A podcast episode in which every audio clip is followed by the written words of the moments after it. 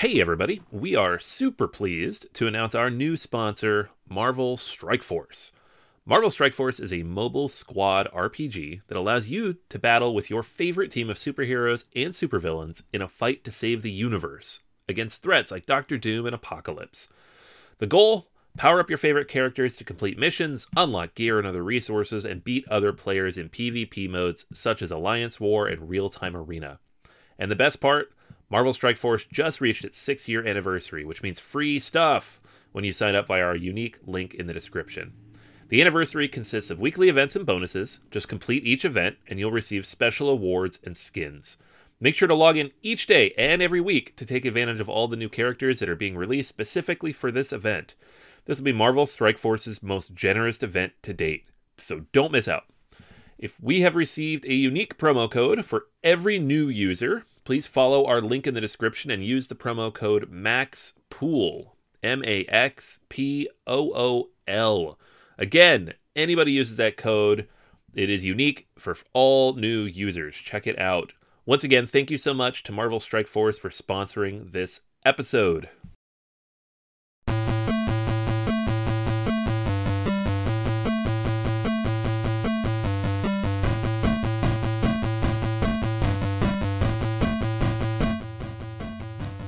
Welcome to Board Gamers Anonymous, a podcast about gamers and the insane fun we have at the table together. This is Anthony. This is Dan. This is Chris. This is Kim.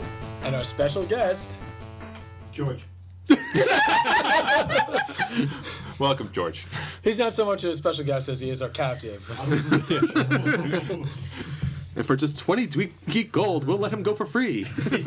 George is our good friend from Myriad. He actually put in the highest bid at the uh, charity auction to be our first guest. This is our first guest in episode 16. So, now, anyone that's wondering how much that amount was, that's not what is important. What's important is that he won it. It's charity. all right. So, welcome back to uh, this is episode 16. Today, we're going to talk about Bootleggers, the game Dan has been pining for for I don't know four or five episode since one the maybe. beginning. Yeah, that might have been the first episode that was on acquisition disorders. So we finally got it in. We've played it. It's on the review list today. We're going to talk about it. and finally, finally, Dan can have the game he's dreamed about for all this time. I, I, I mean, it's given like a little bit of a spoiler from when we do our review, but I haven't been this happy about a game in so long. Like, I'm smiling just thinking about this game. It's so good. It was a pretty awesome game. it is so good. Yeah. There's a couple times I had to bow out and I was very unhappy. Ah, shh, save it for the review. we want people to listen to the review. We get it. It's a little tease. Keep listening. No, no, no. George is here. No, he's- that's why we have George. They gotta listen to the whole podcast. You never know. There could be a twist. It could. Yeah. Turns out Dan never liked the game at all. It didn't exist. Or that I was dead the whole time. You were dead the whole time. I think the game never existed. It was all in your memory. it was actually Krosmaster Arena. it was a dream this whole time. All right, so last week we released our 2013 holiday shopping guide, and uh, it is up. is available to download. I actually put up a really cool thing on the website too, so you can see all of the games. Put up pictures, so you know what the boxes look like. Short description, links for Amazon, Miniature Market, cool stuff, Board Game Geek. Any link for if we talked about it on our podcast, because that's the most important link, of course. Um, if you are interested in any of those games, check it out there. If you haven't listened to the podcast yet, that's the last episode. That's number 15. That is on Facebook, Twitter, website. It's everywhere. It's definitely something you want to check out if you want to pick out that perfect gift for the gamer in your life and help Santa out a little bit trying to pick which game might be best for them. Um, unless it's this group, because since we all buy games, it's always kind of hard to figure out what's available at this time. But, you know, Santa's always keeping his eyes open. You know, We have an embargo. there's a, there's a whole thing, no more games up until a certain Yeah, time. I got to make sure my wife didn't buy me any games. She said she wouldn't, but I don't know. yeah. I'll concern with it later. See if. Uh, Yeah, right. That could be a problem. yeah. Yeah. Santa gets confused very easily. He's an older gentleman. And sometimes these things kind of get lost a little bit. Oh, that's cute. Do you know why you're cute? Why am I cute? Do cute? you believe in Santa Claus? If you don't believe, you don't receive. Duh. oh, oh, oh, oh, oh. That was awesome. That's, I've never heard that before in my life. It works. But it's perfect. Yeah. Getting double gifts this year. I believe the most. you heard that, Santa? Gifts, Kim, not so much. She's not a believer. She's not a believer. and yet I still get gifts. Oh. Good point. You get cold gifts, But just think if you believe, you get more. Like from the department store? I do. like saucers Yeah. from Parade. You get a, oh, you that's get a worse box than full of coal. saucers. Saucers? Not coasters, saucers. There's- That's, that's what they are. That's they're what not, they give they're in the not British coasters, version man. for tea. All right. Yeah, so that's our holiday guide. Yay! Santa's cheat sheet. I think there's over 50 games on there too. So literally anybody you could think of in your life who could possibly want a board game, there's something on that list that would make them happy. And and we want to highly recommend this list, especially if you have people in your life that are not gamers, and you try to explain. Well, I'm looking for a euro, but something that's not you know victory point salad, but you know has a medium weight to it. Like you're you're already confusing them. Just tell them to go listen to episode 15, and they'll kind of get the information that they need. And one thing is, uh, bootleggers is added to every game category list, even family and children. And that is the review. Keep it short. so yeah, do check that out, definitely. Also in the news, Board Game Geek is having their annual fundraising event. Now, if you've never been to Board Game Geek before, it's the database for all board games and they actually have a affiliate link for video games. It's basically a database system where everyone as part of the geek, as they call it, uploads pictures, videos, reviews, information about different board games, aspects about it, strategy guides, variants, news, updates. So anything you could possibly ever want to know about board games is listed on Board Game Geek. You may not even realize it. Anytime you're searching for a board game, I bet you that at least either the first or second result is going to be a Board Game Geek result and it just has an enormous amount of information and a great community. You can kind of go on there, post one of the forums, ask a question, and I guarantee you within 24 hours you'll have two or three people answering that question. I know for us, when we play a lot of games and there's a rules question, it's always the first place to go to because I'm gonna be honest with you, 90% of the times, board game designers and producers, they don't really have a, an extensive FAQ on their own website. So Board Game Geek is really the great, the best place to go to. That's where we found the uh, the ruling for Masquerade. Those two cards that we didn't know what they did. Yeah, yeah. People work through the rules sometimes too. If there's no official ruling, they tell you what makes the most sense. Yeah, because they gave the, the like, you know we got those promo cards, and then there was no insert as to what those promo cards. No did. idea what this does. Yeah, because it's all iconography. So you're like, thanks, guys. And even when we tried the Lord of the Rings dice game, when we read the rules, when we bought the original Yeah. box, it was a mess. But on Board Game Geek, they had a revised edition that explained it better. Didn't make the game better, it explained the rules better. Yeah, it wasn't a mess. It just wasn't fun. but at least it was an organized, no fun game. That was yeah, glowing endorsement. yeah. you don't spend three hours not enjoying it. And we're going to do a, a lengthy review in the future to help you navigate Board Game Geek because it is a very large, kind of old fashioned database system. So when you first load it up, you're going to think that you were transported to 1995. It's got that really basic kind of message board kind of setup there. But a lot of information, good good contacts with people, and they're like I said earlier, they're running a fundraiser to support the site. And if you donate money, if you donate at least fifteen dollars, you'll get fifteen dollars in Geek Gold sent back to you. Now with Geek Gold, um, you can do a lot of different things. So you can put up little what they call micro badges, which are little pictures by your name. So it kind of represents what games you like, what designers you like, or just what hobbies and interests you might have. You could put up avatars, pictures of yourself.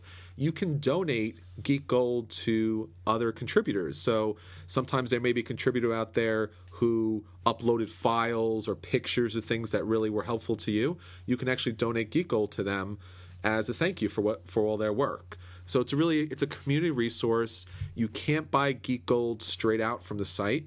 You can kind of go to the auctions and pick up the Geek Gold, or you can put some pictures and videos and get donated Geek Gold yourself.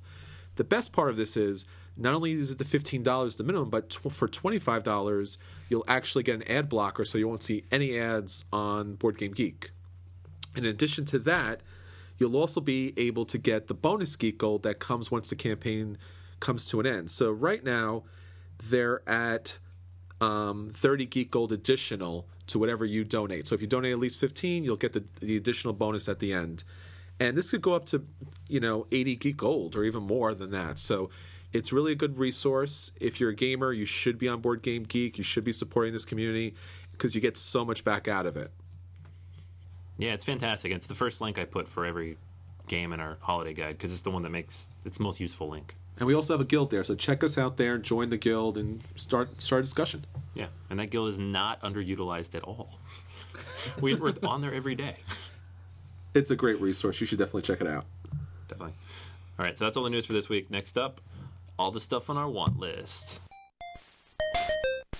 Acquisition Disorder Corner. All right, so uh, one thing I got my eyes on is still waiting for Suburbia Inc. to come out. I think the apocalypse is going to happen before that thing ever. What is that shelves. coming in? It is ridiculous, man. It should have came out like eight years ago. We're still waiting on this stupid expansion forever. I just want to have it. It's not in a box. It's not a big set. It's not a standalone game. It's literally just a couple of pieces. We're never going to see this. Why It's haven't we never s- coming out? It's like a video game when they say they're going to release it this year. It's in a boat somewhere Where- floating in the Atlantic. We're going to see Half Life Three before we see oh, Gosh. that, that expansion. Are So, you, are you trying to say the expansion's a lie? It's never gonna happen. So in the meanwhile, I've been checking out that game, The Capitals, that just recently got released, and of course blew out on every site, so I couldn't even order myself a copy. But I'm still gonna keep my eyes peeled. It's another city builder. It looks like it has a lot of variants, a lot of options. One thing that sounds interesting is like um, you're going throughout era, like eras of time. So it's going to give like a little more of a flow, much like how Suburbia has the A, B, and C. This will actually be like a time progression. So I like that it might be a little more thematic and everything else. And plus, uh, I love Suburbia, but uh, if I can't get that expansion, I want to at least try another city builder. So when that expansion does come in, everything has a fresh paint on it again. And one other game that I've been tempted to check out is Apocalypse with a Z. It's a deck builder that's a zombie base where you're basically, it's almost like a little bit Walking Dead, where you're scavenging for supplies, you're trying to scout out areas, but the cards are a dual resource. So they can help you out or they can be attack cards. We actually got to meet with the game creator. He came by Myriad a few times to play test it. It just hit the shelves recently. Um, the MSRP is at 50 bucks. It Seems like a little something different. I like that it's a deck builder where you actually get to attack, even though there's some constituents that feel that that is not the way to go. but I don't know. I- I mean, it was pretty interesting. Uh, There was a couple of talks of improvements when he was playtesting it. I'm curious which like which ones actually made it to the final product. So an apocalypse with zombies. I know it's an unheard of scenario. Yeah. I'm just hoping that there's some guy like Rick Grimes or something in that game. Just to warn you guys, that game involves a lot of math. You're being chased down by zombies. Calculator. That's right. I did get pretty excited with that Hero Quest Kickstarter, and then of course, like I didn't back it because I was nervous, rightfully so. Apparently, and it got shut down. it got shut down hard. They claimed they had Hasbro's backing, but maybe they didn't have. There's another company apparently. I don't know what was going on there, but I'm just wondering if there was some guy that was like, "Wait, that Hasbro?" You mean not George Hasbro of the some guy in Canada. He said, "Yeah." Yeah, that looked pretty cool. I was like, oh, I mean, I- it's probably dated as heck. It's it's like going back and watching old episodes of Thundercats. You're like, oh, this shows Whoa, whoa, whoa, whoa. this was good. Whoa, whoa, whoa, whoa! Don't put down Thundercats. Thundercats is awesome. Come on, man. But if you watch it today, Transformers. have you watched it recently? By the way, Transformers Nope. does hold up. Some GI Joe holds up. Thundercats. Thundercats does not hold up. Oh my god, you the new got- Thundercats was good. Yeah. 80s Thundercats does not hold up. Why? Why not? It's just, yeah, we should live play it. It's it's it's entertaining. I don't know. Yeah, I mean, when uh, when you told me about the thing with Hero Quest, like that's what actually got me into Descent. I when I was a kid, I got Hero Quest. Those like 3D bookcases with the little skulls that were on the shelf and the fireplaces and the doors. That was awesome. And then you know couldn't find Hero Quest anywhere. I went on eBay. It was outrageous sums of money just to get anything of it. It's like half of a box and a part of the board, hundred dollars. So I picked up Descent because Descent is kind of like an updated, you know, more modified version of Hero Quest with a few more options. But when I heard Hero Quest was on Kickstarter, I was like, "This is the best thing in the world." And just as soon as you told me, it was shut down. That was Yeah, heartbreaking. but because of that, you've got me wanting to play Descent even more because we've been talking about getting a Descent campaign going or Rune Wars or something. So Yeah. now that I've got that in my head, I'm like, okay, now we have to do that because now I don't have any other options. Sorry, man, I want them to still make an RPG off that Runebound universe. Oh, that'd be so cool. They're getting close. They got probably have enough stuff written up for it by now. Malifaux actually is uh, releasing an RPG based off of their game. Really? So you never know, man. It could be around the corner. Anybody else got anything uh, catching their eye this week? I'm new to the game system, so uh, you know there's a lot of games I want, probably old games, but uh, uh, I'm going to talk about uh, Blood Bowl. Blood Bowl has an expansion set with uh, undead, vampires, and something else, and that's Like probably glitches or something like that, probably Yeah, sticking yeah. with the theme. Yeah. Yeah, I mean, you you got to start on your acquisition disorder because you got like five thousand points at a local myriad. Yeah, you do. Well, yeah, yeah, gonna- yeah, it's like buy anything, get four games free. I know for me, I'm still waiting for Coup to come in. Now, I kickstarted this about, I don't know, 30 years ago. You're starting to feel that Kickstarter thing, right? Where it's like everyone you know has the game. You're like, no, but where's mine? Because you're gonna get a special card when you get yours. Yeah, I think so. Now, this is the hard part about Kickstarter. Now, when you back a Kickstarter product, project, there's always that disclaimer that A, it may not come out on time, B, it may not look like they say it's going to look, and C, if it does come out and it does look okay, it may take a lot longer. So, if you do big, back a Kickstarter project, don't go in, you know, holding to any of their promises because usually those don't kind of follow through. Um, although Days of Wonder have come up pretty much on schedule with their little bonuses. But yeah, Coup's supposed to be coming between, you know, three weeks ago and three weeks from now. Um, unfortunately, I think it's actually hit some of the stores. Yeah, yeah, I saw it in. Uh, I was actually in Manhattan just a couple days ago, and they had I don't know, probably 50 copies of the thing stacked against the wall. So it was it was one of those things where I was like, oh, should I take a picture or let me Chris sad? And that's the sad part too, because you really do want to back these projects. And Coup was a really great project to back, a great community, um, and it, I'm happy to go ahead and do that. But it does make you wonder because you do really want to play the game, and if anyone should get copies of the game first, it should be the people who are kickstarting it. And the, the thing is, like, I don't mind if you got to wait a little longer if they gave you some awesome Kickstarter exclusives, like promo cards or alternate characters. Because at least anyone you know that's playing the game, when your copy comes in, you can be like, oh, that's cool. Oh, yeah, how do you like the Enchantress? Oh, that's right. You didn't Kickstarter. Bam, check out this card. And you at least got a little something. You felt like you got a reward for the wait. But when you get the same game in your hands that your friend got a month ago, and now everyone at the game store doesn't really feel like playing it anymore, that oh man, that's like Plus, you kick in the paid for it like six months early. Yeah. See, like me and George, we back the Dragon Metal coins. You never can see those in stores, so that's fine. Whenever they come in, they come in. Yeah, Couldn't right, care right. less. But the games, that's rough. Like you know, it's hey, you know, like check it out. I got nothing to show for that time. Great, thank yeah, you. and you get it early. It feels cool too. Like when I picked up Canterbury, it's like two or three weeks before it hit the stores. Amerigo, Amerigo came in. too. It's still not out in the stores. Yeah. So you feel special, and people are like, "I want that game." You're like, "Gotta wait." Yeah, because you create the hype in your local game store. Yeah, you know? yeah. Which is a great marketing tool if they get it in your hands. which it still has not come yet. That's rough. Yeah, so that's pretty rough. Um, another game that I'm really looking at, especially since it's um, football season, is First and Goal, where you get to roll, pass, and kick your way to victory. This game sounds terrible. Yeah, This game sounds awesome. this game is also on my list. Now, wonder which one's the football fan and which one's not. That might apply to most sports. Dan loves sports. He loves when they do that thing with the ball and go Go, home team. prove triumphant on the field of skirmish. Score goal units, home team. Love your T-shirt. Win team win. it's awesome. Um, really little interesting game. Not complex. You have your football field with your scoreboard. Um, the real interesting part of this game comes in in that each team has a unique set of dice. So um, you'll find that a te- let's say, and these teams are not. Let me say this: if you know, they're not NFL teams, they're not college teams. These are generic kind of name teams, and they'll have different abilities. So one team will be high defense, one will be high offense or special teams, and they'll have dice that reflect that. So if your team has high defense, you'll have dice that'll actually have high defense numbers. So on the D6s, they'll have higher numbers Then on a team that has low defense, then they'll have very low numbers on there. I was gonna say, is it like Quarriors style dice, or is it just straight out like d sixes, like the Bioshock game with modified numbers? Yeah, exactly. Okay. It's just modified D6s. I think actually, from the looks of it, it looks like stickers, which I'm not thrilled about because it looks a little cheap in that in that respect. Well, what's the price on the game? You can pick it up for about twenty bucks. All right. Yeah. You know, um, that on, basically is an online price.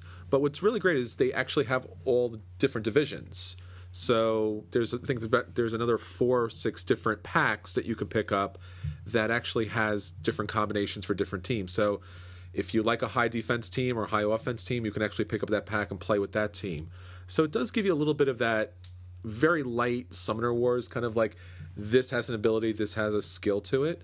So it might be fun but on that that side, but of course it's sold out. Does that does it set up for a season or is it like one shot? It's a one shot game. I'm sure there's probably somewhere on Board Game Geek someone kind of came up with that, but that would be a great idea. Playing a whole season if you get a bunch of people together. Now, I probably would never play this game, but I would like to know if there's a position for a cheerleader. You don't say. Not on the Team board, but in the room, sure. Well, that's what I'm saying. You know, you guys are playing. I'll get it like Paula, someone else to go against the other team. That would be cool to be cheerleaders, cheerleading dices. So like dice, so you could roll the roll the dice and see if they inspired Raise the your team. morale. Yeah, And we'll give the verbal input. Plus, it never hurts any game store to have girls in cheerleader outfits. Yeah, yeah. yeah. now so, I want the game more. So they have five different divisions, and in each division you'll have four teams, and they'll have different variations on on the skills and abilities. So if you're looking for a, a pretty decent football game, this is something to check out. They're super, like superstar cards. Um, or is it all pretty, like like a, a great passer or a No, it's just team just team ability. So you're you're going to get the dice. The the dice really are the modifiers. It doesn't have like a special ability or certain particular character cards, which would be a nice addition. yeah, this. I think I saw it at Myriad at one point, Did you really? and it later on I was like, oh, I really want to check that out. I think once the season started, Sure. and then I haven't seen it since. Out of stock everywhere. Yeah. I remember that. Yeah, I just saw the cover. I remember that game actually. Yeah, it was up on the top of the shelf for a while next to Formula D. It's really hard for them. Because those go together. Yeah, sports-ish. this stuff's on ESPN. You know, you mentioned Formula D. I'm just thinking, like, with the uh, the Xbox One, if they made like a Forza version of Formula D, I love Formula D, but like with licensed cars and tracks, that would be fantastic. licensing agreements? Yeah. I mean, it'd be expensive, but it'd be awesome. have it come with like you know a code for an extra download pack off of Xbox So we have like microtransactions for every car. You have to spend an extra five dollars, and then we'll ship it to you. That would be terrible, and I would give them all my money. yeah, you would. I want Microsoft to get. so this is a Whiz. Kids game now, right now. Oh my god, I want Microsoft to start making board games so bad. I know. That sounds awesome, actually. I want to play Dead Rising 3, the board game. I know it's Zombicide or That's just whatever, Zombicide, the board game. What are you talking about? Yeah, but I want it to be where it's like I tape two chainsaws to this bo- rowing oar, and I just Yeah. The Xbox Xbox One board gaming division. hire me immediately. I'll make you money. All right, that's Dan's weekly million dollar idea. Now, do you have anything on your acquisition uh, list there, Kim? Um, there is something I want to play. Um, tomorrow, I'm actually going to go over the rules to how to play Puppet Wars. So we can finally start Cool. that. Yeah, no, we got that a while ago. We're like, we gotta get this, we gotta get this. Spent like 104 hours You putting know, those things together. you know what it was? It was putting the things together that kind of threw us off. yeah, and then we're like, I we never were want to look at this again. Eh. Because I can Burnout. still remember putting that tiny little badge on that sheriff guy. the thing that fell into your pores. Yeah. It was stupid small. No. You see, I, see, I enjoy that kind of stuff. Like, it makes me want to play it more. Put I- it together and stuff. I don't feel like I got fat hands until I'm trying to put together those miniatures that are only half an inch high after you build them. See, I I was wouldn't like, mind. you got those Sasquatch hands. You would, you'll just crush them all when you try to play the game. See, I don't mind painting them. It's just like gluing them together. Like the small pieces, those were a pain. But I don't mind like a game like uh, what was it, Super Dungeon Explorer. Yeah. Those ones they used to come unpainted. I would have loved to get that game and just to paint them. and they're bigger. At least putting those You together. can paint mine. yeah, ah. If you're volunteering. yeah. Like I want to get an idea of the new Malifaux, like how big those figures are to ah. know if it's just as brutal putting them together. Because you look at the size of like War Machine, Warhammer stuff, like those units aren't towering. Like the standard soldiers, Yeah. So I'm curious about Malifaux, like what the size of those guys are. It's are. never the parts too, though. Like if it's on the sprues, that's a lot of gluing. If it's just like three parts, like some of the It's on sprues. yeah, see, Already inquired, so I was like, ugh. that's So- tough. Yeah, because then you got like here's a hand, it goes on the arm. Why is the hand not already on the arm? it's like, do you hate your consumer base? Why would you do? We're thinking mod- modifications. You can have mutant guys, you know, claws. yeah, right. Yeah. Make your own modification. Feet on his hands. Yeah. Dan, how come none of your soldiers have arms? They lost them in war. Let's play. Are these creatures from Fallout? Remnant uh. Yeah, Speaking of minis too, I just saw that the uh, they put up. They're not for sale yet, but they're uh, in pre-order. The giant X-wing expansions. So the Tantive Four and the Rebel Transport. Did you see Chris's loves eyes? dog. Have loves dog. Yeah, exactly. They're huge. This is awesome. The one is ninety bucks. oh my god. That's how big it is. Well, th- that's how expensive it is. Does but- it just win games? It's ninety dollars. Isn't your like whole army not even ninety dollars yet? No, no, it's not. These are but- used. These are used in special campaigns. They're not. You don't play like the ship For ninety dollars, you better be using every campaign. But it's gonna look amazing because it's the fantasy. Like if it was a ninety dollar click for Star Trek, I wouldn't pay for that. It would look horrible. But But that's WizKids. yeah, I know This this is- is, gonna look amazing. Yeah, That's yeah. like you can get two Phoenix Cla- uh, two Phoenix guy clicks for that type of price, man. I could, but I like Star Wars. Do I have to say, WizKids did a WizKids did a really good job doing the paintings and modelings of the Batman Arkham Origins. Those are amazing. yeah. We had no guys with cross-eyed or their skin really matched good. their No balloon faces. Firefly looks amazing. Firefly is awesome. He look, Bane is awesome. the Joker. Yeah, the Joker is amazing detail. My favorite thing, hands down, though, was uh, Bane's card tells a story, and when you put him and the Juggernaut next to each other, he's just a little bit taller. That's all- you know the game company just called them up after they got the license. They're like, these need to not look horrible, please. DC's like, we don't care, but the game company's like, no, no, seriously. We're still selling this game. I'm not gonna have you muck up my IP and send me back another five years. That's all the stuff we want this week. Know, next week we'll be back with more, I'm sure. Uh, next up, some of the stuff we played in the last couple weeks.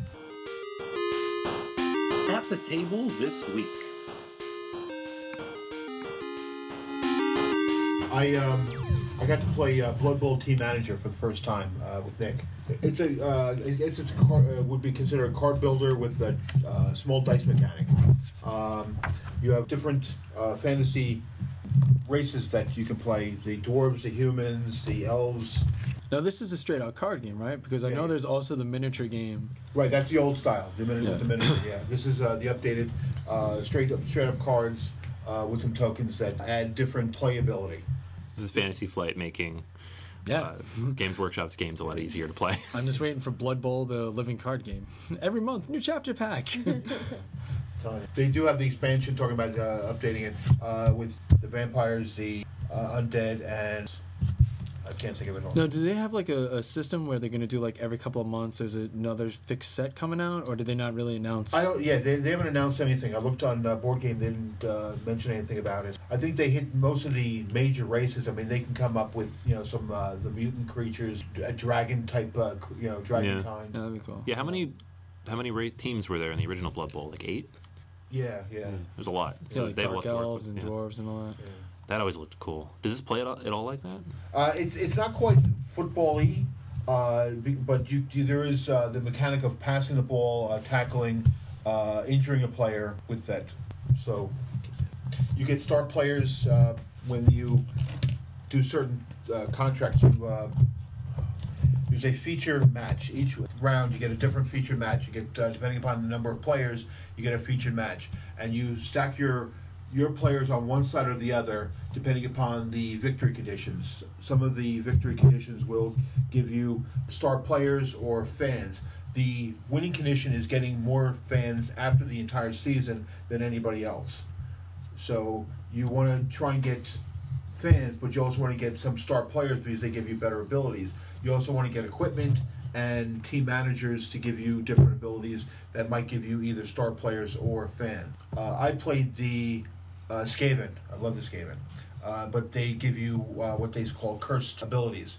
So you get a little skull token, and there's three different things that can happen. you can get uh, one star, which is a victory point. You can get also get a uh, a whistle, which means you get eliminated. So at the end of the round, when you complete the round, you turn over the uh, skull token, and if there's the whistle there, no matter what happened, your guy gets eliminated. Then you retotal the amount, and you can lose the uh, play by that. Also, you can get uh, the star, which gives you added uh, points towards the victory condition uh, for that round. Um, like I said, you can also get uh, team manager upgrades or coaching things. It'll give you. You can add one card to your deck. At the end of the game, you get uh, four fans. You can use your skill twice. Some things like that. So, I like it. Uh, it's it's not quite exactly what I thought. I thought it was you know more football-y, but you know it's a good card game. Yeah, it's like I mean, um, when you were playing it the first time, when you told me about you know it's Blood Bowl and everything, I wasn't really too excited because I heard about the miniature game and it didn't really appeal to me. But seeing that Fantasy Flight picked it up and that it's more of a deck builder, you know, and when I was seeing all the icons and the tokens and everything, it almost made me think of like their Game of Thrones deal where. Mm-hmm. You know, if there was just like some modifier chips for what your guys are getting, it looked more like a complete set of that. Yeah. So Does it feel more like that? You know, they got they got the IP from Games Workshop and then slapped a game on top of it, or did they have a game and maybe like we'll work this IP around it? I think it's a little bit of both. I think you have to have the, the creatures, the different races to build on, and then you have to build their featured uh, skill, and then you throw the uh, cards and uh, tokens around it. So I think it's a little bit of both. Yeah. Um, and like, what was the price point on it? Like, was it like under fifty or so? yeah, it's definitely under 50. Yeah, It's yeah. forty, right? I was gonna say, I think that might have been bucks. like one of their ideas of like uh, trying to stray away from the miniature concept to keep Yeah. the price under. Yeah, because Blood Bowl, even when it's not out of print, it's like eighty or ninety. Yeah. Yeah. It's not accessible. Downside of and then there's gluing and painting. I was gonna say the downside of painting for plastic. Yeah. I I mean, that and they could have been like, yeah, is it using Star Wars miniatures? Yeah, then we're not making miniatures. That's cool though. I, I've been looking at this periodically. I guess I would have expected more football, which is what Yeah, attracted me. But that doesn't mean it's not. You know. And it's a two or uh, I, I think you could probably play three player, but it's more likely you probably want to do a two and four player game. Yeah, Uh, straight out teams. One on one. Yeah, Yeah, that's pretty cool. Yeah. So you picked it up, so obviously you like it. I like it. Yeah, yeah. Yeah, that's awesome. Yeah, we'll have to. We'll punch it out and then we'll play it next time. Yeah, it's, it's, yeah, you bring it out. It's, uh, play- I played Nick's version. He's got the expansion set, so that's why we played that. Oh, cool. Very cool. Um, so Yeah, my theory is once you see that Fantasy Flight logo, man, it's hard to go wrong. yeah, right. yeah. Have buy we found one we don't like yet? Yeah, it's like I'm, I'm waiting to find the game that they make that I don't approve. The insert actually looks just like everything else from Rune Wars, Runebound, and all that other stuff, which alone makes me want to play it. It's like I the know. classic Fantasy Flight design. As soon as you see these tiny little cards, Yep, the postage stamp size cards. You know, your hand that's starts to Fantasy twitch. You're like, oh, I don't even like this theme. What am I doing? I think Game of Thrones is the first one that they have that doesn't use those at any capacity. Oh yeah, those are normal cards. Yeah, Weird. makes me feel like I have human hands when I'm playing it. Yeah. They're going to release an expansion with tiny cards. Dan's accidental million dollar idea. That's cool. Yeah, I definitely want to check this out. And Chris, what have you been on the last couple of weeks? Well, um, not much hitting the table, but definitely hitting the tablet. So a lot of games came out recently for the recent Thanksgiving kind of Black Friday holiday. So one of the games I've been I picked up and been playing, and I'm going to pronounce this my own way because I know that everyone has a way they pronounce it. I'm going with Cyclades. Oh, uh, Agricola. Nope, not Agricola. it's not Agricola or Agricola. This is Cyclades. This is a decent, normal kind of pr- pronouncing of the of the game. So with Cyclades, you're actually battling ancient Greeks, and you have one of different races. And what's really great about this game is I have the board game has really unique um, sculpts for each of the miniatures. So each of the each of the races actually has their own sculpts for their miniatures. So it's not like generic troop, generic troop all look the same. They actually have a different look for each of those. And the same thing with the ships. So you're battling over islands to be able to build all these different um, universities and all the basic kind of tenets of Greek life. And what goes into the game is it's actually bidding on the gods. You're you're you're paying like you're worshiping the gods, and if you bid the highest, you'll actually be able to get their power. So you have Zeus, you have Athena, you have Poseidon. So Poseidon gives you ships, obviously. Um, Zeus gives you powers, and you'll be able to kind of that's how you're able to attack, build ships, build troops, and conquer other islands. It's a beautiful layout, looks just like the board game. The artwork's fantastic. The only downside with the game is that it's only a two player game. There's no computer AI. And originally, when I picked up this game, I was thinking, wow, this game looks so elaborate, so much fun. I really want to get into it. It would be great to pick this up as an app so I can learn how to play the game. Got the app, and it was like, Not cooperative. not No dice. It's like, so what are you going to do? I don't know. What are you going to do? I don't know. You're planning out for five minutes, and my opponent will tap tap tap tap tap tap tap tap tap. Next. Now I have a question. Would you compare that game to say Small Worlds? Because it looks a little like Small Worlds. It's a bit like that. It has it has um, different sized boards for different players that you play. So if you play with two player board, it's pretty small. If it's a four player, um, it's double the size. And while the gods give you powers, and while you can also pick up uh, mythical creatures to help you during the game, your race itself doesn't get a special power. So you'll everyone has the access and access. opportunity to to use those same powers. They just have to build and bid in a certain way. So it's really a fun game. Definitely pick it up for the board game. The app itself is beautiful, but I'd recommend playing the board game first because this is not going to help you. If you have to play two players, Yeah, why if not you have have the to- board game? Yeah, definitely. Is Ares in the game? Ares is in the game, and I'll there's against you. and there's also um, there's also an expansion which is not unfortunately not in the app, but actually is out. Um, you get Hades, and Hades is pretty great because he gives you undead soldiers and kind of moves things along rather I'll quickly. play the board game with you. Yeah, Dan Dan, you're not going to be able to expand if you. I don't care. Hades. I'm at negative 46 points. Yeah, just like Cersei Lannister. That. Yeah, I don't care. now, did you check out Lords of Waterdeep on the iPad? I have. And How that- many games have you played? I've just picked it up, so I've only gotten played the one. But how about you, Dan? You are dead to me. I played that. I have played that above and beyond the Call of Duty. I have done like about 15 games that is so good. Only 15, Dan? wow, Only you're 15? dead to me now. Yeah, but I have work and all that other stupid stuff. Bills and house. and Meh. Yeah. I was sick last week. I got a good 50 I know. by now. I was gonna go visit you to see if you needed anything and just breathe all that air in. Waterdeep. He's actually played it more the uh, more than uh, the Grand Theft Auto game that he just got. Really? Yeah. So it's like yeah, I've been That one. ditching the consoles to play Lords. It's a high Waterdeep. value ratio right there. Oh, it is. And the worst thing is, I was like, I don't want to get this game because I don't want it to detract from my love of the board game. It has not. I I'm dying to play the board game because of the expansions. Yeah. Play Lords of It Waterdeep. enhances Let's it, break yeah. out the Scoundrel's Skullport. I'm good. Yeah. But oh my! And the thing is, I've learned so many strategies by playing on the iPad. Play against even medium computers. They are ruthless. I one of the first turns of the game, I got four mandatory quests dropped on me. Four.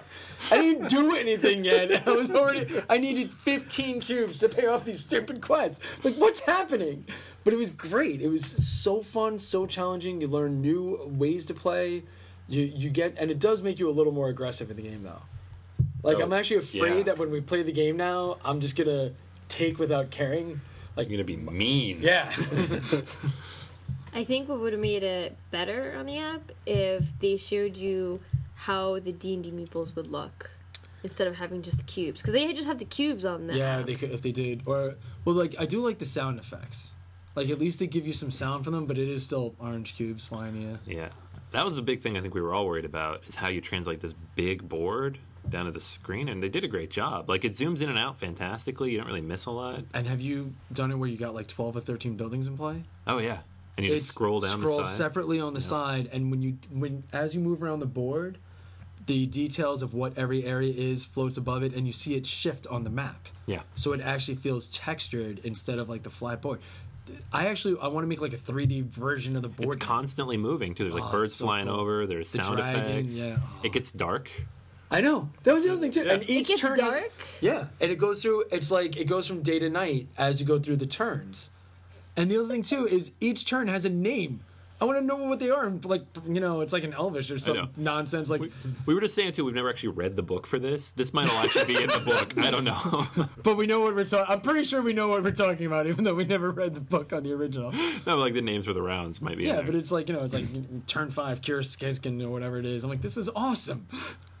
Oh my god. well, this I is like it. Playdek, and they Yes. they've produced some tremendous games, and they really they- Tanto Cuore. Tantaquari, um, Ascension. Ascension was another amazing game of theirs. Agricola, Fluxx, Penny Arcade. Don't you mean Agricola? Well, Agricola. Summoner Wars. I gotta say, I mean, I would love to find one game that they didn't produce well. Like my only minor complaint in this, and it was also present in Ascension, is if you do a pass and play, after your turn is over, it's like okay, I'm putting my agent on the Warriors Guild. I get two warriors. Then it's your turn. Hey, check it out. During Dan's turn, he placed his meeple there and got two warriors. Even though you were sitting next to him and you saw that happen, here's a replay. Now you do your turn. Hey, Dan, Kim bought the two thieves. Did you see it? Here it is again.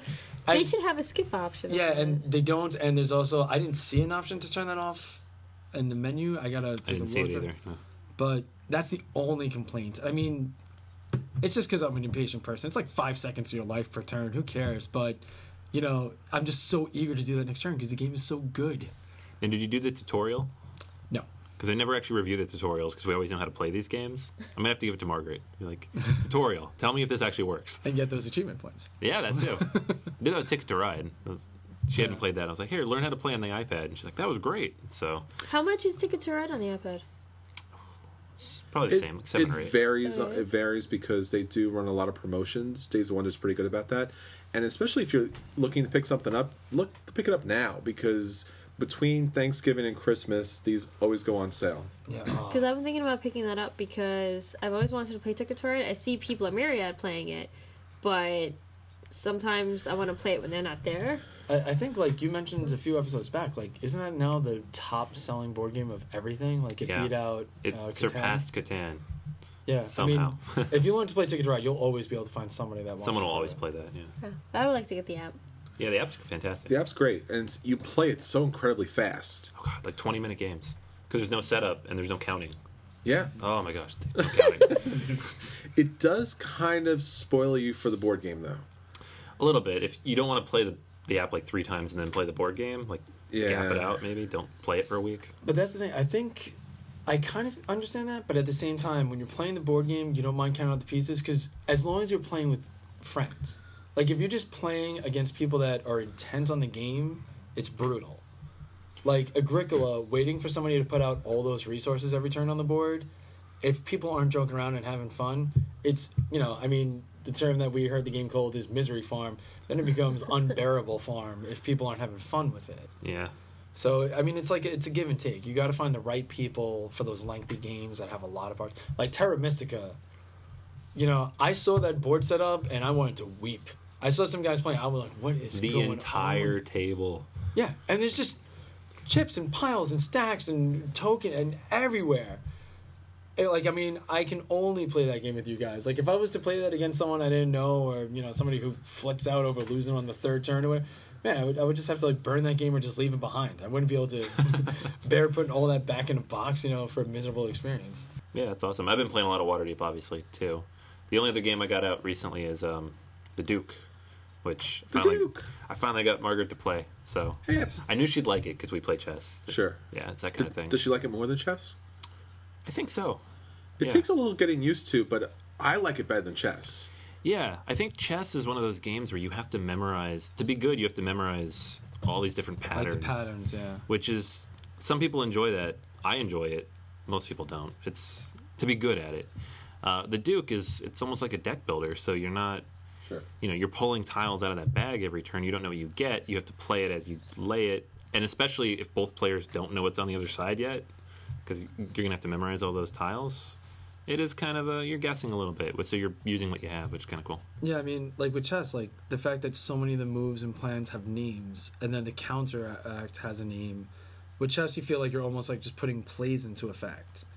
But with everything I've seen of the Duke, it's more reactive, and you're not starting with the same setup. So, like chess, you plan out, all right, I'm going to knock out his rooks first.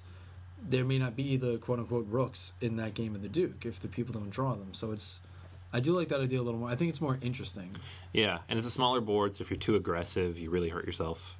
If you Yeah. bring your Duke out at all, because if that Duke's on the other side of the board, period, you might just lose on random luck. Like they'll pull a guy out and you're on guard immediately, and you lose the game. So you got to be careful with that. Um, and then there's these awesome expansions, which I have all three of. And they each have scenarios. There's the base scenarios that come with the base game, uh, like the Mountain and the Dragon, but then there's the Three Musketeers, there's the Conan uh, tiles, and then the Arthurian Legends, which I just picked up. And these are all just they're different scenarios that you can set up and play against each other, It's pretty cool. I got so happy for a second because when you said the mountain, I was thinking Tregain. it's like I want to play that. No, it's just a rock in the middle of the board. Get around the rock. I think I could do this. yeah, pretty much. But it's pretty cool. So you you know you can play against each other as many times as you want, and the games are quick. So it's not like chess where you might be stuck if you don't have a clock. hour- yeah. No clock in chess. You're playing for an hour or two. Now, have you been Ugh. finding like that you're landing in that 20 to 40 minute zone, or Definitely. nice? Yeah, one game went 40 because people just kept pulling tiles and being very defensive, but every other game's been around 20. That's not bad at all. So with Margaret, it's 20 to 30.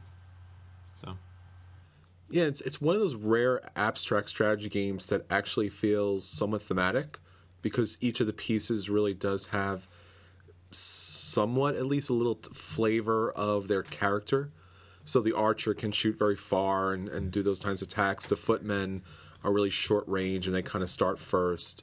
So when you do play the game and you pull the pieces, you're like, ah, yes, I got this. This is great. I'm going to play this. It's going to be awesome. And you know, then the other person pulls out something, you know, like the dragon, and you're like, oh, that I'm happened. gonna die now.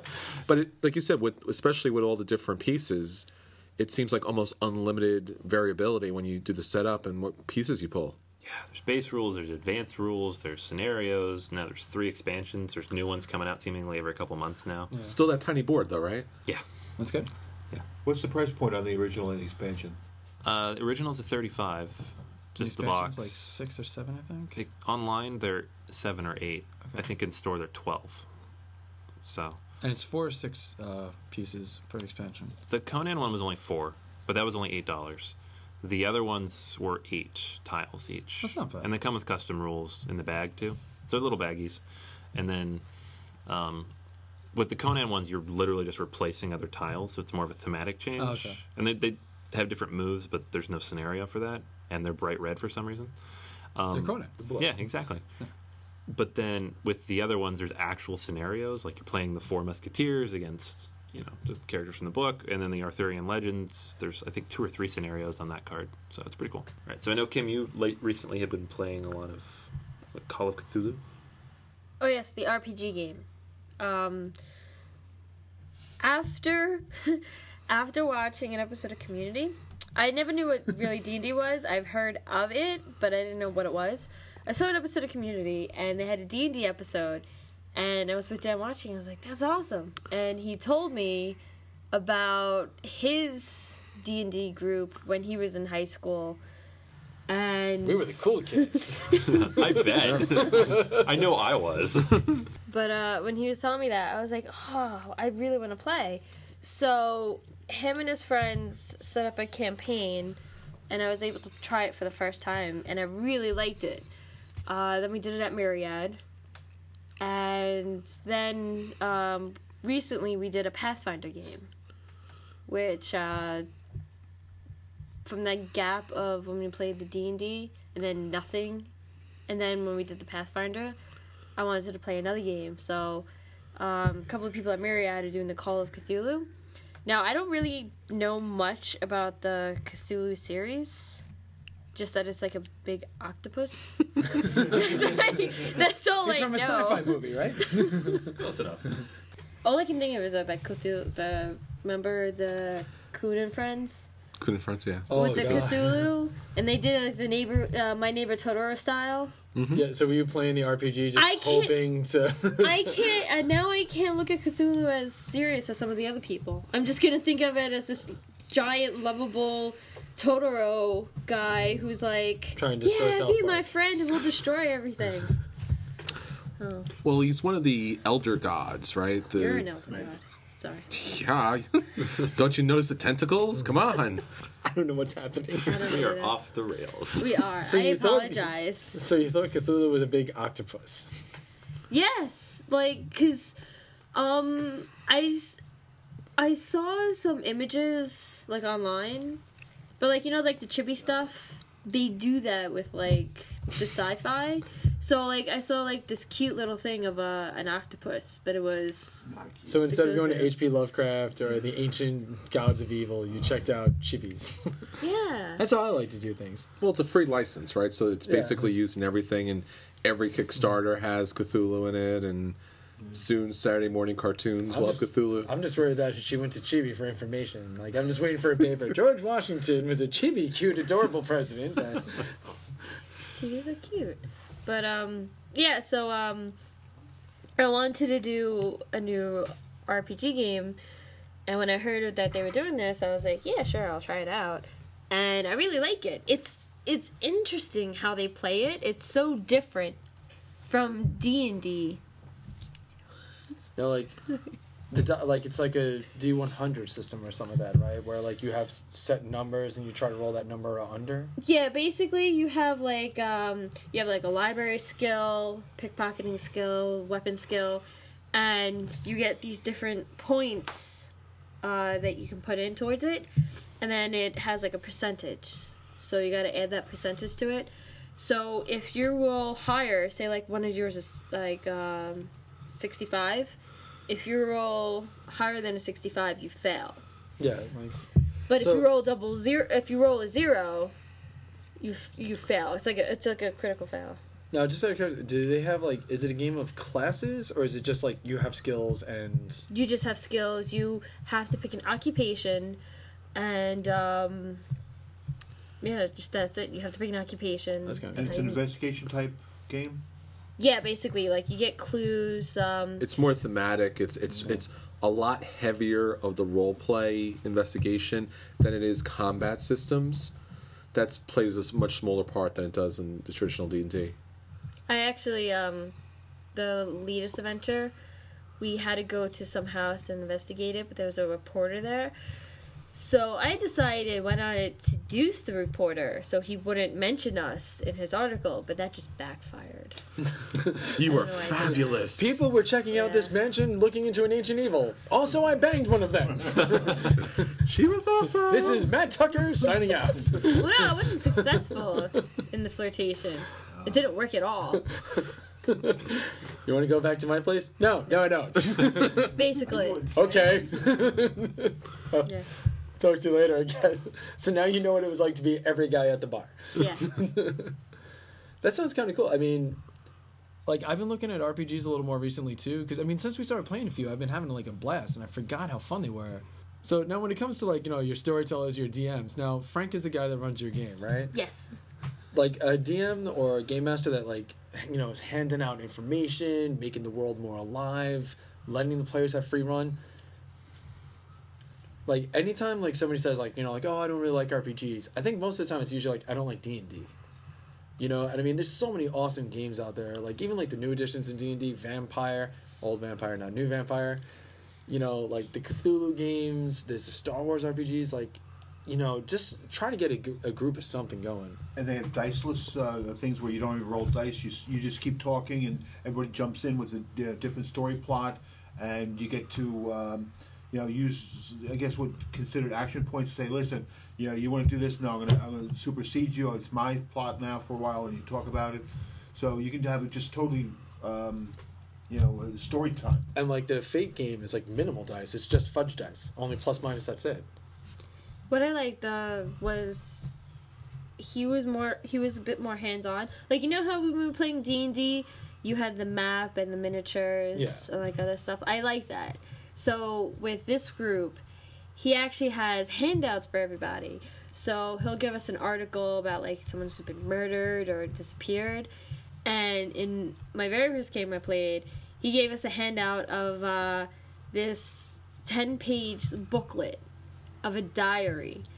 And That is all. See, that makes the game though. That's what makes a great RPG. But it was so funny because it's like um, we were doing it and we were reading it, and like in game time is different than, you know, Yeah. like actual time. So he said like it, it took us about an hour to read it, but it literally took us about almost a half an hour because the way they have like I think he printed it from a site. The way they had it written, it was all in script, and it was really hard to read. And Mike was reading it, and he volunteered to read it, and he was gonna uh, explain it to us. But it was just so hard that we each had to pass it around. But I like that. it, like the hands on. Yeah. That's what makes the game. Gives this game flavor. Yeah. If I can throw a plug in, I'm gonna, we're going to try and set up the uh, D&D encounters, uh, hopefully starting in uh, January. So check Myriad uh, post, poster wall for uh, updates. Yeah, Yeah, if, you, if you're in the up for Staten. Island area, even Jersey, come on by if you want to check out D and D encounters. It's a good chance to try it out, and it's also a really good chance to try out character classes that you were thinking about playing in your campaign, but you didn't know if that's what you want to run. Get to make a level four, level six guy, do a couple of fights, see if it plays the way you like. Yeah, it's pretty awesome. I plan on doing it. It's gonna be really hard for me since I'm gonna always play warlocks. no matter what I start to design on the site, it's like it always becomes a warlock. No variety. I have no No. idea what these other classes do at all. all right, so that, that's what we've been playing the last week or so. Um, next up is our feature review of Bootleggers. And now for the feature review. All right, so Bootleggers finally came out, and I was like flipping out to get this game. First time I heard about it was actually a, about a year ago from the Secret Cabal when they reviewed it.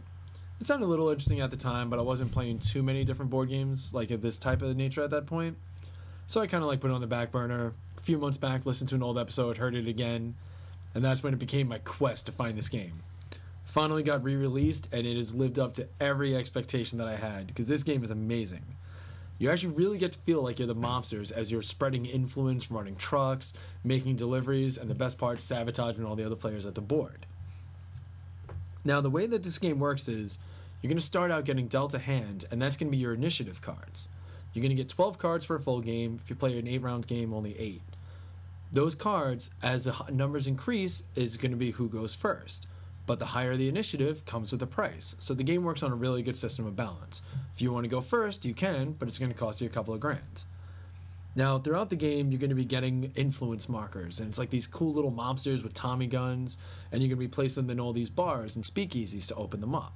And the best part is, if you have more of your guys there than anyone else, you're going to start seeing a cut of money because you're the biggest mobster in town. So the way that it's going to play out in the style of the game is after you get your initiative cards, you're going to deal out a almost center row similar to like Ascension and almost deck builders, where you're going to see cards that'll let you get more of those influence markers. It might help you get um, an increase to your production, or let you bomb another character's still to set back their production of whiskey. And the other thing you'll also see is ability to buy more trucks. Now, what's great is you can actually play the game just buying the truck every turn, have a fleet of trucks, and rent those out to other players for massive profit. This game lets you decide how you're going to make your fortune, and that is awesome. After you get all your cards in the center, you're going to go in initiative order. Everyone's going to pick out one of those cards. Then you're going to start placing influence on the speakeasies. It's where you're going to start setting up your marks, showing people who's boss, letting your presence be known, and most importantly, opening those speakeasies up and start selling whiskey at a higher price. After that, you're going to start firing up your stills. Now, every player starts out with just 1d6, so you're only going to be making up to 6 crates of whiskey. It's not that big a deal because you're only going to start with a little truck that can hold 4 crates. But as time goes on, you're going to want more trucks, then you're going to want more product. You're going to be one making bigger cuts. So you'll be choosing cards to get those upgrades, and maybe you'll start rolling 4 or 5 dice when it comes time to produce. One of the other great things, you'll also be able to sell off your excess crates. If you can only sell 10 and you made 15, like, hey, Anthony, want to give me five grand? Take him. How about seven grand? You start causing some bidding wars. Again, you're just constantly getting the money. And that's the big objective. You want to have the most money at the end of the game, because just like Momsters, whoever's richest is the one that wins. Now, after you produce all your whiskey, that's when you start running into these speakeasies. And it's so cool, man. You actually load up the crates in these trucks, and you're going to put them in lines at the speakeasies. If you have more influence than everyone else and you own that place, your first priority. You definitely know you're making your sales. Other people that have influence there are going to be in the next line. And then all those uh, little moogs and everything that got nothing in your place, they're going to be in the last, hoping to get whatever scraps are left, begging and pleading to get a few of those dollars. The bigger the speakeasy, the more dice you're rolling to see how much they buy. Now, if you're up there with seven crates, you roll two dice and you only get seven, you'll sell, everyone else is out of luck. They get no money, and then just burnt their turn. After you do that, you're going to go back to uh, the final turn, which is known as the heat. About four turns into the game, a cop starts showing up to bust on the players. If you made the most whiskey, he's looking at you. So at the end of the turn, everyone's going to get one additional influence marker to be able to be placed next turn, and then the cop is going to go whoever made the most whiskey. If you got the cop on you, when you roll to make your whiskey, you roll any fives, he shuts down that still. You get nothing. So comp is actually a pretty cool thing, and it's not even the most. It's not when you roll a six. It's when you roll a five. So it's like, oh, if you did a little more, a little less, you might have been under the radar. But unfortunately, you get nothing. I mean, this game is just beyond fun, though. There's a lot of interaction with the cards. Some of the cards are immediate redemptions, like you can upgrade speakeasies so they buy more. There'll be cards where you can, like, um, these thug cards. And that is what makes the game awesome. You can steal people's trucks, you can threaten people, you can take out their influence markers. And the picture is like a you know an old timey car coming by with machine gun fire coming out the window. Take out somebody and they can be played anytime. Take out somebody's influence markers. Now it's your turn to place. You throw your guys in there. Suddenly somebody has a new owner. This game is beyond fun. I have played it like four or five times since I got it. Every time I play it, I just want to play again. I have not won a game in this game yet, and it's still that much fun. And the best part is, they also released the Boardwalk expansion. Boardwalk expansion lets you open the speakeasies as casinos. Now you're paying a lot of money to open those casinos, and you're no longer running the alcohol. You're out of that game. You moved on. You got a new you got a new stake. When you have the casinos, you are making tons of money selling to the other players when they come to you for selling whiskey. You're both profiting huge, and if people decide they don't want to have you get that much money, you still make money on your acts. So you're playing a slightly different game than everyone else at the table, but you're still in that same world and you're still wheeling and dealing with the players. This game is top notch. I have been aching for this game to come out and I could not be happier that it's here. The truck components are awesome, loading the crates into the trucks, the speakeasies look cool, the lining up areas, all the stills, and you get a ton of pieces in this box. You're getting six dice of each color, fits six players. I think you get about 30 mobster tokens per each player, the little influence markers. You get the crates of your color for the whiskey. I think there's about 18 trucks, stack of cards. All in all, this game is a top notch buy and definitely worth it in the components. But that's just how you play it. Now we got to find out what everyone thinks about the greatest game of all time Bootleggers! Uh, I think we know what you think. I kind of like it a bit, just a little bit. Dan, do you like the game? Uh, I think it's probably the greatest thing that I've ever seen in my entire life. But do you like the game? Not that much. No, okay, cool. Yeah, we were at the store the other day, and I was like, oh, I kind of want to get Mice and Mystics out. I've been reading through the rules. I brought it in. And you're like, bootleggers, bootleggers, bootleggers, bootleggers. It's like, okay. I was like, I don't want to play no mice. Yeah. I want to have trucks. Yeah. I, I mean, I'm glad I did. It was awesome. So, yeah, I mean, just across the board, you know, I, I heard great things about it. And I mean, I, I gotta once again give a huge thanks to Secret Cabal for my. I never heard of this game outside of their podcast, and man, oh man, is it amazing! It, it is just so much fun. Like we played Nothing Personal, that game was a blast, and this game feels a little the same way. Like you know, you're placing influence, you're trying to make a lockdown on areas, you're, you don't want other people swiping out from under you. But when you have those cards that can just destroy somebody and you start making threats, it, it you feels like you're strong arming. Like nothing personal, it's like deals. Like, hey man, you know, you want to do this? All right. But in this game, you find yourself saying, all right, well, here's what's to happen. You're to sell at my speakeasy, or I'm going to destroy you. And you're going to be penniless. And then you'll have nothing next turn. And then you'll be able to do nothing for the rest of the game. So we both know where you're going, right? And you find yourself saying these things to your friends. yeah. Yeah, it was a little rough. but it was It's a whole fun. different Dan when we played Yeah, these right? games. but it's cool that you can talk people out of stuff because I remember somebody was trying to play a card at me at some point. The other Dan, there's another Dan at the store. I think he works at the college. He came in and he just was gunning for me the entire game. Oh, First, he wanted to dump my truck, and I managed to talk him out of it. I gave him like half the money, so that was cool. Like I got to keep something at least. And then the next time, he wanted you to murder me. I think. Like, Yeah, he wanted me. He offered me ten grand to play it to take out your guys, so he can place his influence markers there. he put a hit on you. Exactly. And I'm only worth 10, face. I'm only worth 10 G's. Being the good friends that we are, I survived that encounter. That and the fact that you offered me twelve not to. Yeah. and I was in dead last place. Yeah, So well, yeah. killing me had no didn't help anybody. But yeah, man. I mean, oh god, and like, I mean, even like you played it, Kim, and even like, even though like I felt bad because like you like for some reason you were producing way more whiskey than you had trucks. Then once you bought more trucks, you were only making three crates of whiskey, so you had these empty trucks lined up in front of you. You couldn't catch a break. I know, but what was cool is the wheeling and dealing. And the best thing in the world is I was brokering for Kim because people couldn't hear her on the other side of the table because my throat was a little scratchy. So I'm like, I'm like, I'll give me a thousand dollars. I'll sell these crates for you. So like I was a PR person. And it was great too because our friend Earl was playing with us, and Earl's not, you know, he's not super confrontational, so he was just selling his trucks the whole time. He wasn't scumming anybody. At the end of the game, he had like twelve cards he hadn't used, thug cards. Yeah, One. Yeah, and he won the game. But all he was doing was like, "Yeah, I got a truck. You want to put some stuff in the truck? Give me half the money." yeah. And he was like, just come. I was like, you want to split half? That's cool. that was it. Like the chillest gangster ever. My favorite thing in the world is uh, I had like two good thug cards, and you know I was gonna threaten to use them against them. I'm like, look, this is how it's gonna go, man. Work with me, or it's gonna get really bad for you.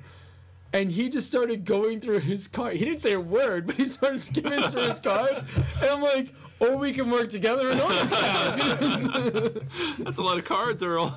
Because you know what is like, I was going a, first a lot in the game. I got a lot of the high cards, so I wasn't paying attention to what people were taking after me. And I mean, that was a bitter lesson to learn, but it was fun. And again, that game, two thousand behind him. Yeah, that was close. Ah, so close. One crate, one crate sold would have made a difference. No, Chris, what did you think of this game?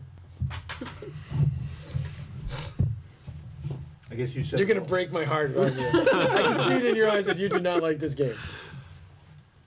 No, I like this game. It's it's a good game. Um, I'm surprised. I was surprised how simple the game was when you first pulled it out. I thought it was going to be a lot more complicated than that because you have this pretty wide open board and you have the stores kind of set up and there's a lot of empty spaces. You also have a deck of cards, like you were saying, that that determines who goes first as far as the position's concerned. Then you have this other deck of cards that you're going to pull from to give you special abilities. And actually, the little boards you get, the little player boards, were actually a lot more complicated than just sitting back and watching the first round go through. Because basically, you're just playing a card, you're picking up a, a special ability card out there, you're rolling your dice to see what gets produced, you're putting what you can in your truck, you're selling it at a certain place. That's that's about it. I mean, you know, it's a little more detailed than that, but in a nutshell, that's that's the game. And it was nice to be able to pick something up that quickly and not have to kind of stress about what does this do and how does this kind of work together. Even the even the card special powers were pretty simplistic. Yeah, just like pay four grand and get you know per influence marker, grab up to two influence markers. That easy. One of my favorite thing though is like every, the periodic flavor text, where like that one card that you had where it reduces the value of the whiskey to just one thousand per crate, and it says you'll get nothing and like it. That was pretty good. think that was a great card. like uh, now, I mean, compared to Nothing Personal, I felt like this played a lot faster than Nothing Personal too, and we played six players. Yeah, I think this was a lot simpler because there there you don't have the you don't have the complex kind of movement. It's really the stores that you're kind of focusing on. So, and basically where you're placing your influence is where you're going to go primarily. So I think Kim and I in the game we played, we locked down the first store that you could lock down, and we kind of split the influence there. So that was pretty good for us. But other people came there too, and then later on, I had a, I pretty much locked down. I think the fourth, the fourth place I had I had locked that down, and that was paying out for me the entire game, and just was able to pull out the win there. And I think everybody, everyone, I think you had a, you had a, one of those lockdown. Josephine Yeah. had locked down, and Kim, you had the last one. Nope. I Someone I locked down. I the influence because I didn't understand how the influence worked. Okay. I thought that if you had the most, but it's you have to have the most out of all the players. So yeah, Yeah, like uh you had four I wasn't in your building area though. yeah, it was you who was it? Was There- it you? The Last- last, the last place you had a few because Because that's the because that's the big building where the most influence can Yeah. go. Yeah, because I, I had I had six. Somebody else had four. You had four, and somebody else. It's you have to have the most out of everybody. I just had the Everyone combined. So Everyone yeah, combined. and that's and that's the thing. It's like if you have there's actually like there's two different levels. If you have more than all the other players, just period, you'll get like the first selling right. But if you have more than all the other players combined, you're making a cut, and that makes a huge difference in this game because you're just gonna see, and you make it off of your own sales too. Even if you put your own trucks there, so you know someone's gonna be buying every turn. The question is who. If I knew that, I would have played it so differently. I did not know that. I thought you had had the most, not overall, but just like the most that somebody had. But no, But I mean, you still. I mean, even without knowing that, you still did good. no, you guys didn't even. It was funny. You guys didn't even ask me how much I had. I counted it. Yeah, Yeah, and it was le- and it was less than fifty.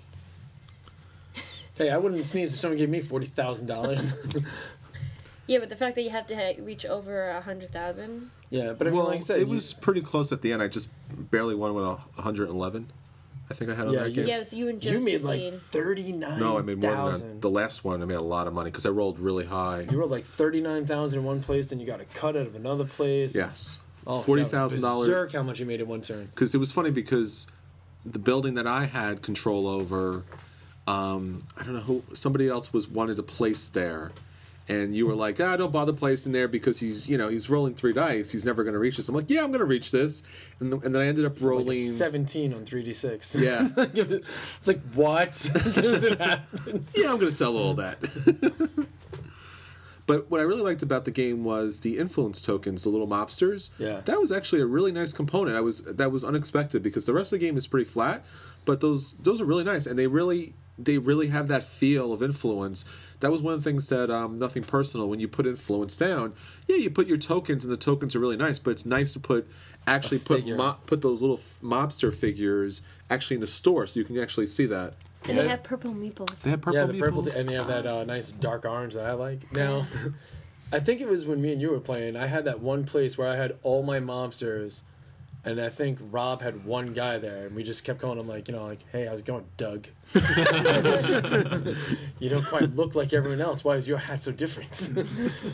But and it's funny though because you look at the board and you're like, man, I, I feel bad for that guy. It's pieces of plastic, but you like you feel bad because you feel like he's somehow numbered. But uh, and now like one thing is, you know, like in the initial game, a few of the players like they thought there would be a little more player interaction, like of cards, like the threats. Yeah. What's really nice is that Boardwalk expansion does add a whole new slew of player interaction cards. So there's always a player interaction you wheel and deal, and I mean I love that part. That's my favorite part. I, that's why I don't mind that I've lost every game I play to this, because I always feel like you know I'm making the shot, like the calls and the shots. But you check out that Boardwalk expansion, you're gonna find a lot more interactive cards. You're gonna have to do a lot more sabotage, and with those cards, a lot more threats. Yeah. Yeah, I like. The, I haven't played the boardwalk yet, but I like the sound of how it opens things up a little bit. Um, if I was going to say anything negative about bootleggers, it would be that if you fall behind, it's one of those games that if you kind of make poor decisions up front, or don't roll very well, or just don't put have the influence tokens out where they need to be, pull the wrong cards, you're probably not going to catch up to those guys who now have double the money you do. You can, you can get lucky, but like say two or three people have two or three of the speakeasies locked down, you're not going to crack into that. But like that's one thing that's interesting. Like some of the cards can give you huge swings. Like you know, one of the cards might just give you one influence marker, but you might also get a card where you get to steal somebody's truck. Somebody has a large truck loaded up with nine crates at a speakeasy that they're selling for three grand a pop. You swipe that truck. You just made twenty seven thousand dollars off of one card. Yeah, I mean it's gonna happen. There, there's like wild swings at times. But like the game we played, there was like three of us who were just so far out of it, and it was still fun. That's the cool thing about the game. It's still a fun game to play, but it's not a game where you feel like in round six, if you're down by forty thousand, you're like, yeah, you guys are gonna win. I didn't feel like there was a lot of those wild swing cards. I know that, I know that you guys had a couple of those, but it's always kind of debating whether you milk it a little bit. Like I'll threaten you and threaten you, like you were doing in our game. You were threatening and I got like thirty grand Yeah. by just threatening people throughout the entire game. Like, Give me five grand, I'll do it. Give me four grand, I'll do it. Give me five grand, I'll. At the end, like that thing had stacks of money in the card. But at the same time, I know that I had a I had a mixed deck to try to determine the uh, who gets to go first. And sometimes I really wanted to go first. I was playing my high cards and playing them time after time. Never got a chance to go first. I don't even think I got a chance to go second.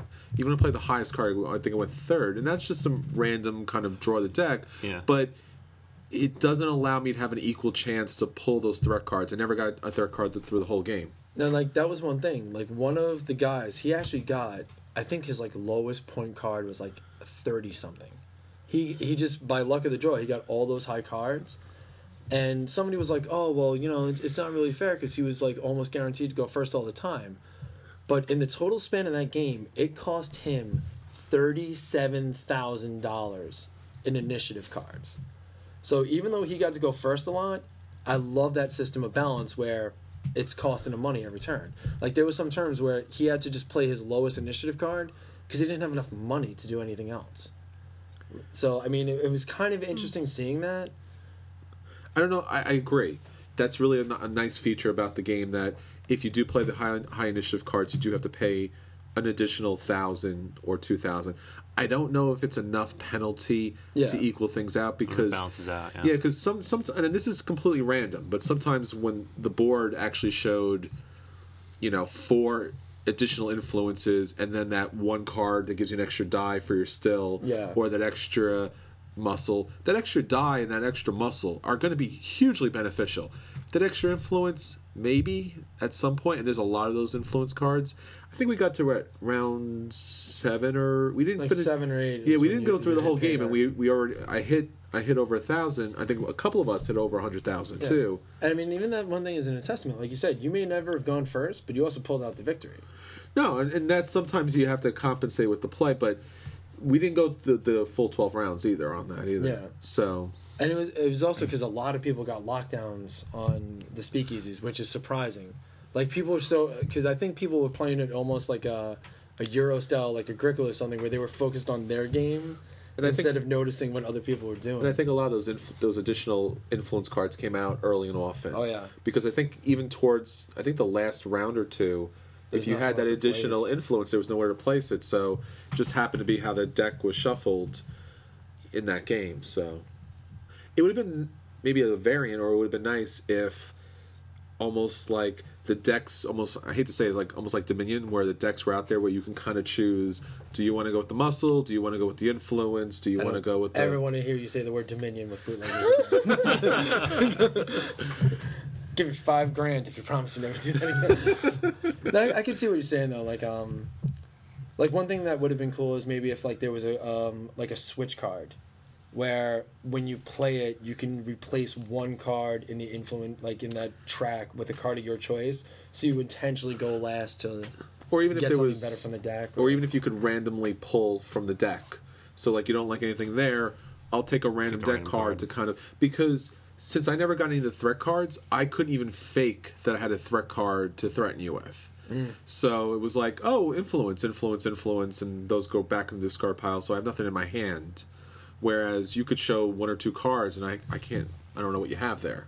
Yeah, I mean, and, and it's also one thing. Like sometimes you gotta let people just play the card just to get, Get rid of the card, threat. yeah, burn the card.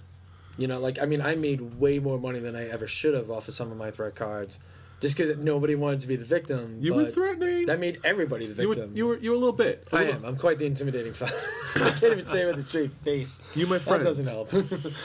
You were a little scary, a little bit there. You know, you were doing a little bit of that. I'm gonna mess you up. You know, a little bit.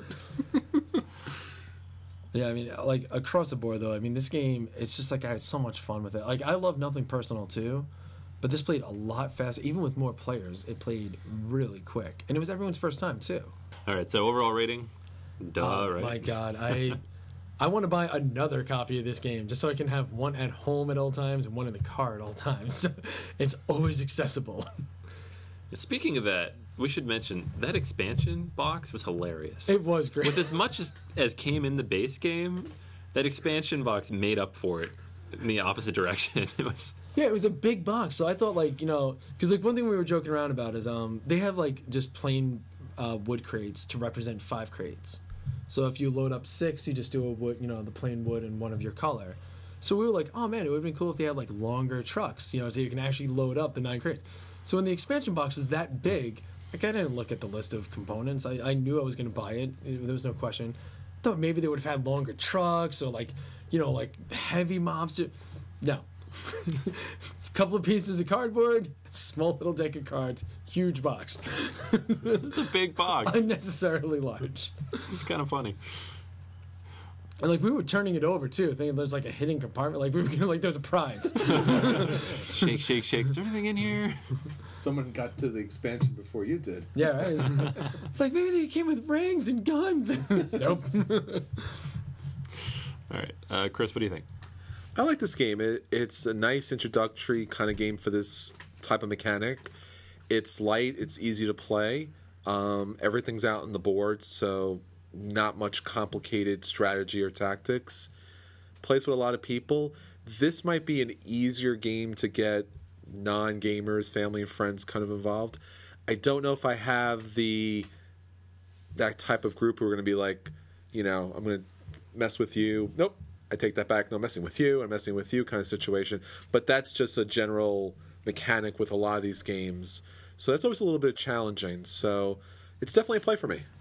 Like with what you said with the family, I'm just picturing like, hey, Aunt Millie, you're not going to the right bar, if you know what I mean. Hey, some families. I fed you when you were little. Why are you talking to this? Not so little anymore, Aunt Millie. Now I'm in control, Aunt Millie. No, just out of curiosity, George. Like I know you didn't get a chance to play it with us yet, but I um I was actually playing uh, uh, a game uh, at another table, and you know just from the, the roars of laughter, and and the and people waving around money like like you know you're at a you know an adult bar. yeah, I mean, you, were just, you were just like waving around, and then all of a sudden people were like, "What do you mean?" You know, it's like you know there was just like the the outroar of you know you got to play it in a soundproof room. I think. Yeah. I mean, even though it's Monopoly money, like you know, like yellow and pink and blue, still just going like flip, flip, flip, flip, flip, like throwing down the money for your drivers and the bribes. It is, it is The definitely fun. sensation of having money. Yeah. Kim, what do you think? Um, I would have to say it's must play. Um, if you if you have your friends who aren't into that whole uh, wheeling and dealing and like just scumming people, it's not a game for you. Like if you don't like like a friend arrow, like if you don't like taking back deals or making threats to people, um, I would stay away from this game. But if you like that aspect, like nothing personal, I think this would be a good game for you. And plus, it, it deals with uh, alcohol, so just like Brewcrafters. Yeah, we, we were saying we want to when Brewcrafters comes out, we want to have a launch party with Brewcrafters and bootleggers. Double feature. Yeah, I like the way that sounds. That's awesome. Well, he needs rum runners now. Oh yeah. that and nothing personal. Just get it all. there you go. Debauchery. the HBO special. yeah, I'm gonna say I'm gonna give it your rating. The I want don't want to buy it, but someone in your group should oh, have it. Gotta have it. So it's definitely a play. Uh, I'm not gonna buy it just because I don't have people I'd play with other than you guys. But um, I wouldn't bring this out for my mother-in-law and my wife. But um, but it's kind of cool though because nothing personal is hardcore. Like you need to have a good group of people. You're really gonna hit each other hard constantly You gotta have the entire game clock. for three hours. so you better like each other a lot. This game, you know, an hour, hour and a half. It's not even quite as confrontational. You don't have to be that scummy if you don't want to. Yeah. Um, the game I played wasn't really that bad. There was a few moments like that, and then they diffused quickly because it was like, "I'll give you some money if you don't do that." Problem solved. Um, but it's still fun. Like you don't have, yeah, you don't have to hit each other in, over the head every single turn. Not every single move you make has people coming against you, like in nothing personal. Yeah. Every influence token you put down, someone's like, "I'll pay you not to do that," um, which is cool. But and it, it makes for a great thematic game. That's a fantastic game. But this is it runs faster, it plays smoother. Uh, but yeah, I wouldn't buy it for that reason. But I definitely want to play it again. yeah. Oh, this game is almost feels a little closer to being actually a party game. Like it could almost tip that way if, if you had gamers, like because it just plays so light. It has so much randomness to it. It has chance when the cards come out. It's almost party. It's almost party game like, and I mean I don't mean that in a bad way, but Yeah, no, I- it almost I- has like a light like let's play bootleggers and just kind of like Yeah, totally. sit You It down. could- definitely lighter. Could Yeah. have a beer and play this game, like nothing personal. I don't. Wouldn't get oh, No, halfway you have to through that actually game. think about it. Yeah, yeah, somebody would catch a broken bottle in the neck. yeah, it would, it would not be good. This would be fun. This would be a fun game to play like that. I'm actually thinking the next time we do our beer and board games. I mean, we played Masquerade. Masquerade Already thought was a that. little bit. Yeah, we should definitely be doing some bootleggers. Yeah, It's like, come on, man, don't do this. Whatever, man. I don't care. Just, just- I'm doing it. I don't- Whatever. I wonder if we'll be able to break the game like we did uh, Masquerade. yeah, right. I'm going here. I make thirty thousand. Well, I'm going here. I make thirty thousand. All right. Who wins? Everybody. well, that wasn't very much fun. What about, what is my color again? that was amazing. Yeah. All right, so yeah, I mean, this game is great. Obviously, Dan's got a new favorite game. It, it is. It is on par with Lords of Waterdeep. Whoa, whoa! I love it that much. No, no. I'm smiling just talking about the game. no, That's no. off the charts. No, man. Like this is what gets me through a bad day at work. I'm like, oh man, I'm gonna put like some like a load up those trucks and I'm gonna threaten everybody. It's gonna be amazing. You sit at home with your trucks, being vroom, vroom, vroom. Come over and play with my son. He does that all day. Yeah. Start threatening your what's it son. called? Um, I got it online. I think it was only like 37 online, so it's probably about 50 as a regular retail. The expansion I picked up local, it's uh, 22, and it was totally worth every penny. Hey Jack, maybe you don't move your trucks over there. maybe you let me play with your truck. Maybe trucks. Thomas the Tank Engine brings us into town without anyone knowing. If you know what I mean. Yeah, the, the retail, the MSRP is 65. Oh wow! All right. Yeah, and then uh, Miniature Market has it for 42. Oh, all right. Yeah. So. But yeah, expansion's cheap. It's like 20 bucks. Yeah, and I mean that expansion. You may not get. It doesn't look like much when you open that box. Actually, it looks like nothing when you open that box. But it's pretty cool. They have the overlays, the casinos, new acts, new cards. I mean, it's a game that you definitely have no problems adding on to. Yeah. All right, so that is our review of Bootleggers. While it's still in print, get out there and grab a copy. Yeah, go everywhere you got to go to get one of these. Check your local game store, mini, Toronto, anywhere you can. It is on It's stock. It is in stock online right now. So Oh, that's cool. just like take and I action. think this is actually like their third restock on that too. wow. That has been blowing out a few times because I went to order one actually for a friend of mine. He wanted to get it after hearing about it. It was out of stock second time through. Yeah. Well, after you bought it, it went out of stock the next day. Yeah, I got the one of the last like five copies. Yeah, I think I was it- sweating too. I was like, I was like, oh man, please tell me I tapped that credit card right. I think we were pre- prepping for the last podcast, and I was like, "Oh, hey, Bootleggers is finally in stock." You're like, yeah, like I think like I kicked like you know Chris or something getting up those stairs. I'm like, be right back. "Damn, we gotta record now." Busy. Dan, I think you have a problem. Oh, it's so good. I think those little crates. are you drinking them when you play the game? and the, best, and the best thing in the world is like we were saying before, like I still got City of Iron and Terra Mystica. I didn't even take them out of their plastic yet. And I don't know if I'm gonna before the end of the year because this game is just so much fun. It's only like I'm just fiending to play it again. This is the board gamer's dilemma. These games, you want to play them a lot. They take a long time. You can only play one or two a night, and you end up with like 50 of them because you're still going to buy more. well, like what's great, like my favorite part though is it's just fun. So like I, I, you know, like work is getting a little longer around the holidays. You know, you're rushing around. You got to go here and meet these people. You got to pick up the gifts for these people. You're gonna make plans this weekend because you got to go meet with these friends in town. It's just fun. Like you know, you're not overthinking anything. You know, you're not putting pressure on yourself to hit a certain goal. You're just having a blast playing it, and that's my favorite part. And you can vent a little steam too. Oh yeah. yeah, that's that's a really good part. Hey Anthony, I'm killing you guys in this bar. Why? I said I'm killing them. All right. Fair enough. I don't need those guys. Put two more there. All right. All right, so that's everything we got this week. Um, as usual, follow us on Facebook, follow us on Twitter, join our guild on Board Game Geek, get on the website, comment, share, get on iTunes, rate the podcast, subscribe to the podcast. we work Christmas hard for you. Look for us on Vines, even though you'll never find us there. Look at our Imgur account. You don't have one of those too.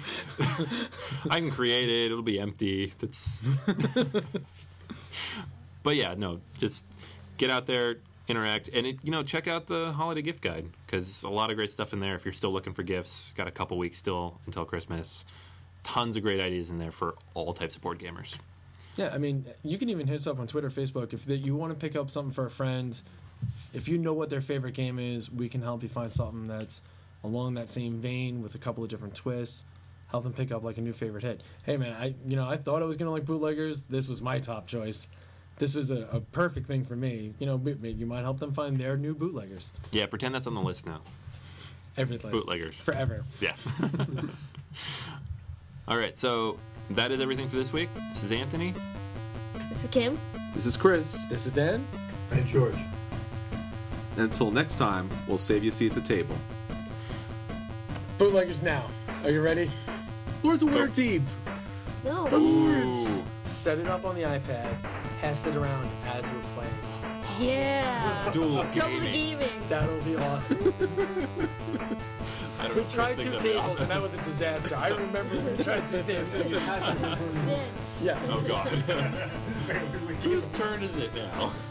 I was like, to give me 10 grand and I won't make you buy, uh, Yeah, I won't pick I'll, I'll up the Fighters you, Guild. I won't give you a mandatory quest. Metagaming. Make If you give me 10 grand in bootleggers, I won't move to this space Lords of Waterdeep. I'll give you the purple cube off of my entry card if you let me put two influence in that speakeasy. The big crates from bootleggers on the board. You're like, wait a second, this is the wrong cubes. do it, do it now. Oh my god, that would be Could you imagine you know, playing a cooperative game with this, Yeah. like at the same time? Rune Like Wars. banging on people? Rune leggers. Runeleggers! Runeleggers. Rum running across the borders of Rune Wars. Look, man, I got three dragon runes for sale. I got something quick. I got dragons on